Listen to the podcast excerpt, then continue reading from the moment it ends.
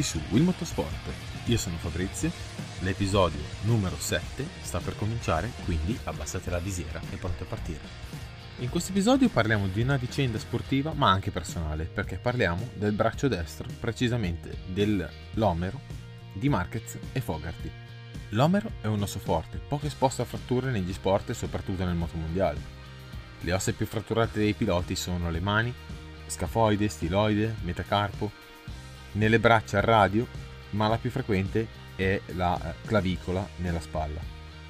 Il primo protagonista di oggi è il pilota spagnolo di Cerbera, del febbraio 93, 27enne, attualmente in forza al team Honda HRC, stiamo parlando di Mark Marquez. È in MotoGP dal 2013 e fino ad ora ha conquistato 8 titoli, uno in 125 nel 2010 con Aprilia, uno in Moto2 nel 2012 con Suter e 6 in MotoGP con Honda dal 2013. Mark Marquez nella sua carriera di rischi sono stati sempre presenti, non calcolando mai le conseguenze degli infortuni, inventando un nuovo stile di guida, diventando il riferimento della categoria nel decennio.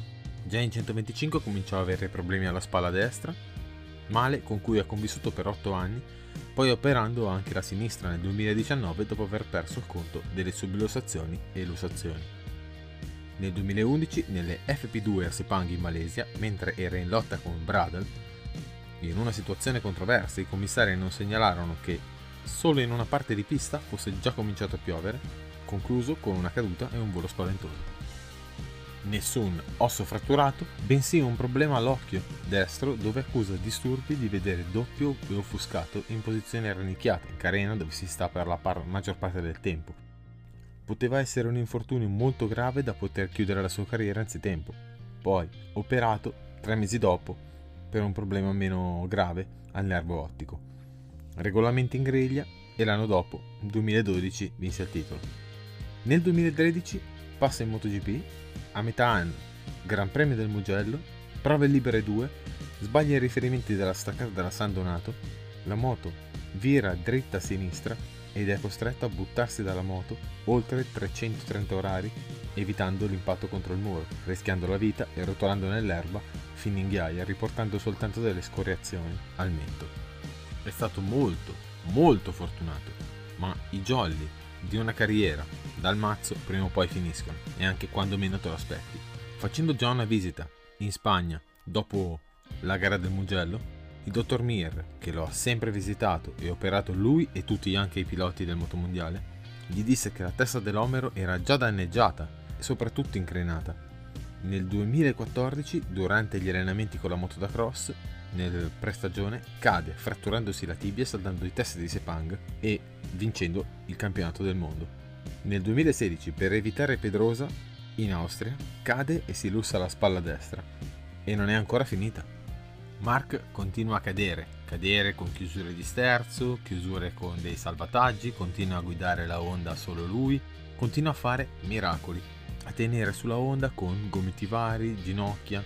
Nel 2018 a Motegi, in Giappone, dopo aver vinto il Gran Premio e il settimo titolo mondiale, durante i festeggiamenti Scott Redding, allora pilota Aprilia, con due pacche sulle spalle gli causò una lussazione.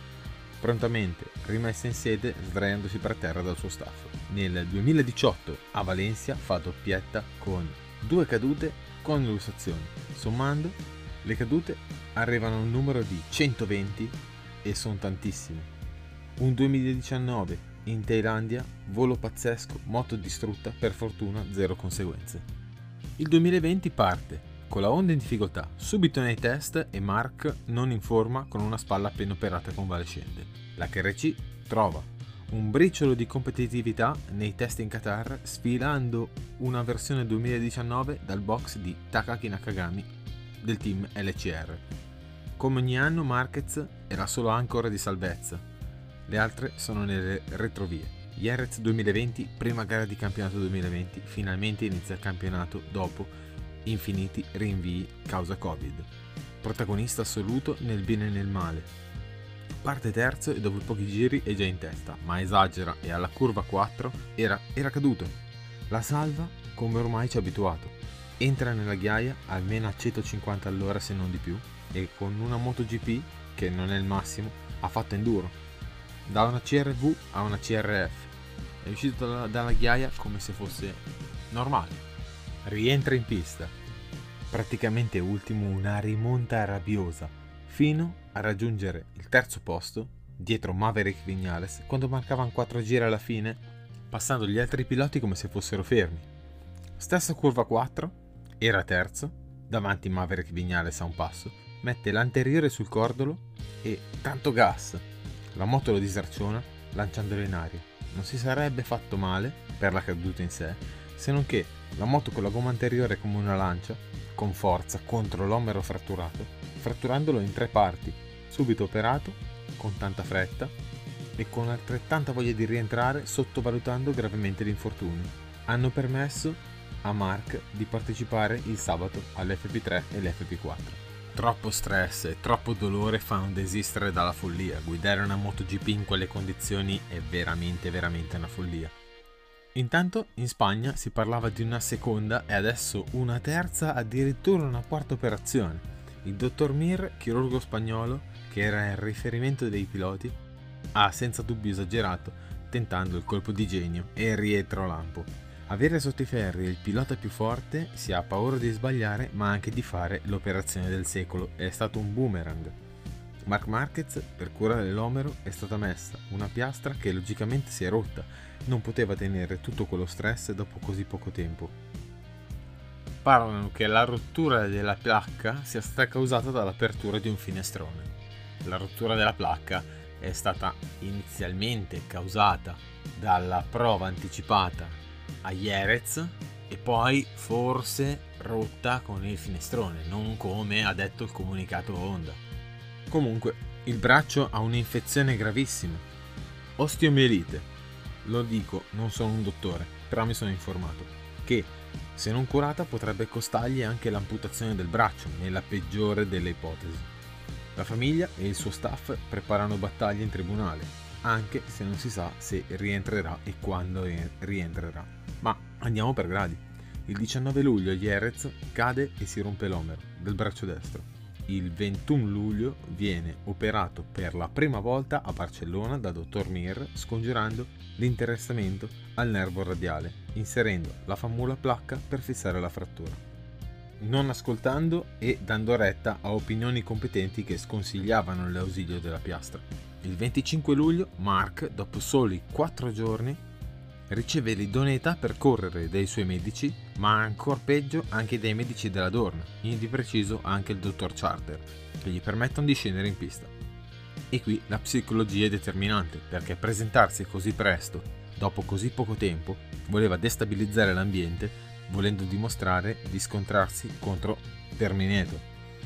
Neanche un omero rotto potesse fermarlo. FP3 e FP4 scorrono via oltre il quindicesimo posto, ma l'ora della resa arriva durante la Q1, dove il dolore è veramente troppo, e dal medico charter viene dichiarato unfit, finendo anzitempo il weekend di Jerez.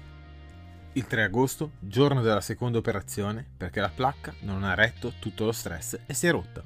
Il comunicato di Alberto Puig, team manager Honda HRC, parla di una rottura accidentale aprendo un finestrone di grandi dimensioni. Mir si è pure stupito che non avesse retto la placca. Comunque, bisogna dire che nel frattempo eh, dell'infortunio, Marquez si stava allenando anche con i pesi. La verità non la sapremo mai. Certo, risulta difficile credere alla teoria della finestra. Comunque, placca in metallo ancora più spessa, nuova e più robusta. Il tempo passa inesorabile, le scarse sensazioni al braccio riaperto e mai guarite fino in fondo non calcificandosi. Quindi, operato per la terza volta, gli è stato trapiantato un frammento osseo ricavato dall'anca. Servirà molto riposo e i tempi di recupero si stimano, nella migliore delle ipotesi, intorno ai 7 mesi. Ma c'è chi voleva e poteva evitare questo sgradevole episodio. Nella sua carriera ha curato tutti i piloti nel miglior modo per poter riportarli a correre. Stiamo parlando del dottor Claudio Costa, uno che con la sua clinica mobile ha curato ossa, mente e ha salvato vite e carriere. Mick Duhan, pilota australiano, icona dell'era 500 anni 90, ne sa qualcosa. Nel 1992, ad Assen in Olanda, Mick Doohan con la sua NSR 500 Honda nelle prove libere cadde. La gamba destra, di preciso al polpaccio, si maciullò tra catene e ruota, infortunandosi letalmente. Per l'ospedale e i medici olandesi erano pronti per l'amputazione della gamba e stroncare la carriera in ascesa. Claudio Costa, nella notte, rapì Duan riportandolo in Italia a Imola nella sua clinica e ingessò insieme le due gambe, una sopra l'altra, vascolarizzando i tessuti. Curare la gamba malata con la gamba sana. L'epilogo fu gamba curata, ovviamente eh, svuotata perché senza muscolo. Z- eh, Mick Duan è cresciuto zoppicando ha continuato a correre in moto, anzi, prima, del, prima dell'infortunio ha conseguito 0 titoli, dopo l'infortunio ne ha 25 di fila. Quindi salvata, seppur con dei limiti, e carriera intatta. Da lì in poi conseguì i suoi 5 titoli, una delle tante sliding door. Ha avuto coraggio e la scelta ha pagato. Fece miracoli anche con Zanardi dopo il terribile incidente a Indy, all'Ausitzring. Carriera distrutta, lì si, si poté fare poco. Costa disse subito che era meglio inserire un chiodo, dalla spalla o un fissatore esterno per evitare appunto infezioni e complicanze. Ora la clinica mobile dal 2014 viene coordinata dal dottor Michele Zaza, ereditando struttura e storia. Le sue imprese sportive da Sarinen a Rossi e la sua competenza non è stata neanche valutata per curare quest'uomo. Non guarisce e rischia di far tornare in mente un precedente scomodo, come quello di Carl Fogarty, che proprio una frattura all'omero sinistro chiuse la sua carriera, non tornando più quello di prima dopo tanti tentativi. Per Marquez, dopo le tre operazioni, le cure e tutti i tentativi andati a vuoto, il fantasma di Carl Fogarty sta prendendo forma e gli sta togliendo anche qualche sonno. Carl Fogarty, pilota inglese di Blackburn, ha corso nel mondiale Superbike dall'88 con la Honda RC30 concluso nel 2000 prematuramente con la Ducati 996R nel team ufficiale Ducati Infostrada, proprio Philip Island. Carl era chiamato King Carl, sguardo di ghiaccio. Era anche il re della categoria dove ha conquistato i suoi quattro titoli, tutti e solo con Ducati. Nel 94 con la 916, nel 95 con la 916, dopo un anno di Honda Castrol alla guida della RC45, ritornò in Ducati nel 97, dove vinse però la Honda con John Kocinski. Nel 98 vinse il titolo, il terzo, 996 a Sugo in Giappone, dove arrivarono in quattro in lotta per vincerlo proprio a Sugo. Car Fogarty, Pier Francesco Chili, Troy Corsair, tutti e tre su Ducati e Aaron Slight su Honda anni, anni d'oro. Quelli erano gli anni migliori della Superbike dove c'erano talenti. Ci sono anche adesso talenti, però lì veramente erano veramente dei talenti assurdi senza elettronica. Nel 99 quarto e ultimo titolo con Ducati e nel 2000 tutte le novità. Aprilia ingaggia Troy Corsair dalla Ducati per portare a Noale la prima vittoria tanto sperata. Ne otterrà tre, una di queste è proprio a Phillip Island in gara 2 e le altre due a Misano proprio in casa della Ducati. La Honda portò al debutto la nuova bicilindrica, stesso schema costruttivo motoristico a V di 90 gradi, proprio come Ducati, e di nome VTR 1000 SP1, con i piloti Colin Edwards e Aaron Slide. Nell'inverno, Foggy, durante la giornata di sci, si infortuna duramente alla spalla pure lui come Marquez, e manca poco all'inizio dell'anno. Inizia la stagione a Kyalami non in piena forma. Riesce a ottenere un terzo posto in gara 1, vinta da Noriyuki Haga, e una caduta in gara 2, vinta da Colin Edwards. Seconda gara in calendario si svolge in Australia, proprio a Phillip Island. La gara delle ultime volte, una gara in cui è rimasta la storia in positivo, ma anche in negativo. Gara 1 si svolge su una pista bagnata, anzi allagata, sotto una pioggia battente dove emerge il talento di Anthony Gobert e Bimota, che vincono la loro ultima gara, uno della carriera e l'altro della casa. Foggy, secondo, a oltre 50 secondi di distacco. In gara 2, pista umida quasi asciutta, tutto è ribaltato e non c'è più spazio alle sorprese. Fogarty parte male, una delle peggiori partenza in carriera e prova una delle sue rimonte, ma non andò in porto. sul suo cammino si trovò la Ducati di un pilota privato austriaco, Robert Ulm. Doveva essere un doppiato innocuo, invece ne scaturì un contatto che decise la fine della sua carriera. Nel contatto proprio con Ulm, prima dell'Onda Corner, l'Onda Corner è una curva che raccorda la 3 e la 4 che porta proprio al tornantino lento di Phillip Island. Perse il controllo sull'erba bagnata finendo rovinosamente contro le gomme di protezione, in quel caso lì riempite in terra, quindi vuol dire che è un muro piantato. Fu un impatto fortissimo e lì proprio si rompe l'omero. Di cui, come Renei a Misano, non proprio contro un muro di gomme, però eh, non fu ripreso esternamente. Entrambi i propri incidenti sono eh, stati ripresi solo tramite on board e vederlo accasciato immobile, sia uno che l'altro, Renei a Misano in condizioni di asciutto ma con eh, schiena e vertebre rotte.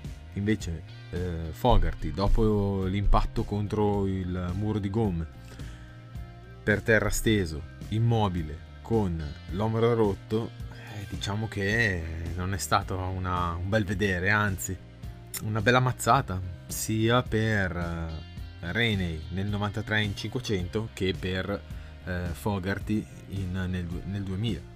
Eh, in questo caso Homer rotto e Ducati come Honda adesso deve capire chi ingaggiare. La Ducati dopo il ballottaggio tra Sugo e Donington, dove a Sugo prese eh, Belis strappandolo da Daytona dove proprio ha ottenuto pure la pole.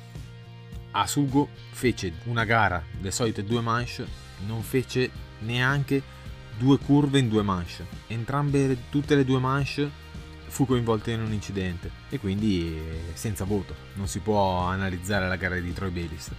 Per Donington invece fu scelto Luca Cadalora Luca Cadalora fece due gare, non, non coinvolto in nessun incidente, ma non entrò mai una volta nei punti, con una Ducati ufficiale.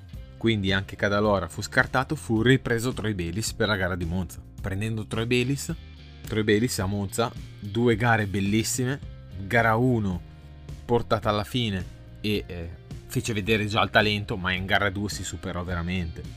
In gara 2 si presentò con una super staccata e fece anche dei giri in testa, ma la super staccata che fece vuol dire che ne superò veramente 5. 5 in un colpo solo alla prima variante, ma non 5 qualunque. 5 del nome di Edwards, Yanagawa, Corsair, Kili, cioè 5 in un colpo solo. Sei un fenomeno. E da lì poi, vabbè, fece quarto, ma nella gara dopo, in Germania, a Hockenheim, vinse la sua prima gara. Quindi vuol dire che veramente il talento, il talento c'è veramente. E lì per lì era, sul, era, solo una gara a se stessa, perché tutti pensavano che Fogarty poi potesse rientrare. Quando poi Fogarty non rientrò purtroppo dopo, dei, dopo tanti test, la scelta è dovuta per forza ricadere su Belis, però la Ducati non se ne pentì perché Belis fu veramente il futuro della Superbike, ma il futuro anche di Ducati. Per Ducati la scelta fu Troy Bayliss. Per la Honda invece la scelta eh, sembra indirizzata su Dovizioso. L'annuncio ci sarà, perché è Dovizioso il nome che circola come eh, il sostituto di Mark Marquez. Se ci sarà, ci sarà dal primo gennaio, perché Dovizioso eh, ha ancora un contratto con Ducati e eh, aspettiamo tutti perché a Dovizioso oltre alla firma sarà un fiume in piena contro Ducati perché è stato veramente un signore e molto corretto. Veramente un pilota di altri tempi perché pur, pur essendo sempre in conflitto non ha mai detto una parola in più. Quindi attendiamo firma e conferenza. Carl guarì del tutto fece due test e decise di rientrare sentendo scarso feeling con l'Homer. E quindi decise di chiudere la carriera.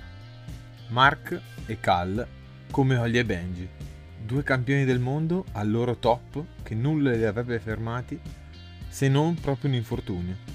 Speriamo che Mark non smetta, ma dopo tre o forse quattro operazioni la vedo veramente dura e penso che purtroppo eh, è più di un pensiero che possa smettere. Poi può stare simpatico o antipatico il 2015, quello che ha fatto Valentino e tutto quanto. Mm, eticamente non è il massimo, sportivamente è un fenomeno. Quindi speriamo solo che non smetta e eh, speriamo di almeno riaverlo in pista o almeno che riesca a salvare il braccio. Questa è l'unica speranza che possiamo e possiamo fargli tutti un in bocca al lupo a prescindere dalla persona o da quello che è successo nel 2015. Di sicuro il dottor Mir non sarà più il suo chirurgo e neanche il suo, neanche il suo dottore.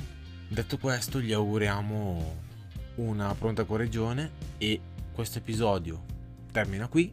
Vi auguro un felice Natale, buone feste, è un periodo di Covid, però eh, quest'anno bisogna fare qualche sacrificio, lo so che per molte persone non si vedranno i propri cari, però spero che con questo podcast di tenervi compagnia e di aggiornarvi con questo.